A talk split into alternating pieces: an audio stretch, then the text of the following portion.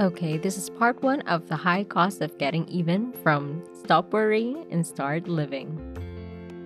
One night years ago, as I was traveling through Yellowstone Park, I sat with other tourists on bleachers facing a dense growth of pine and spruce. Presently, the animal which we had been waiting to see, the terror of the forest, the grizzly bear, strode out into the glare of the lights and began devouring the garbage that had been dumped there from the kitchen of one of the park hotels. A forest ranger, Major Martindale, sat on a horse and talked to the excited tourists about bears.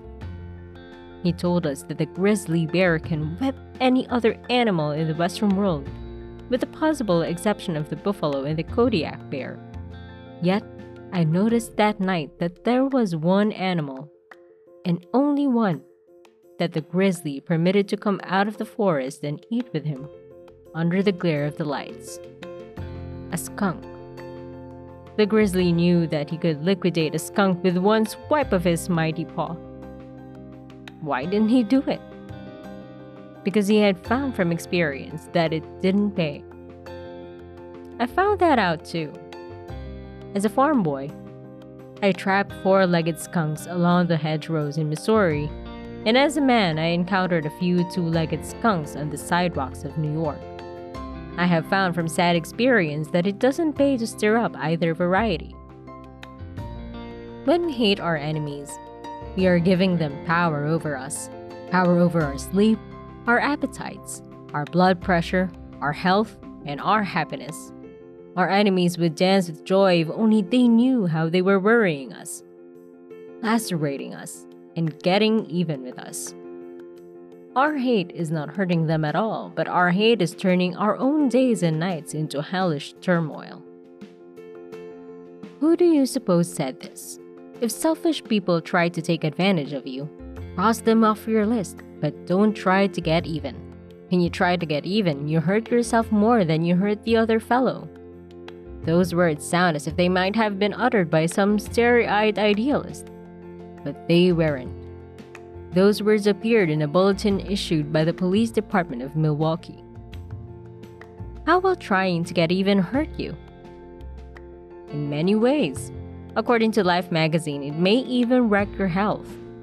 The chief personality characteristic of persons with hypertension is resentment, said Life.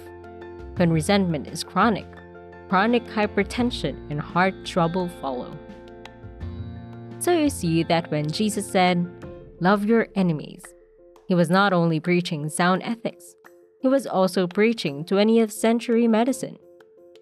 When he said, Forgive 70 times 7, Jesus was telling you and me how to keep from having high blood pressure, heart trouble, stomach ulcers, and many other ailments. A friend of mine recently had a serious heart attack.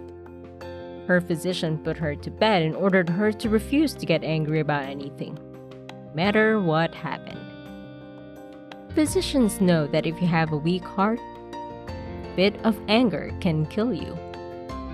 Did I say can kill you?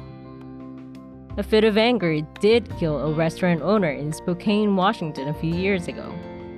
I have in front of me now a letter from Jerry Swartout, then chief of the police department, Spokane, Washington, saying A few years ago, William Falcober, a man of 68 who owned a cafe here in Spokane, killed himself by flying into a rage because his cook insisted on drinking coffee out of his saucer.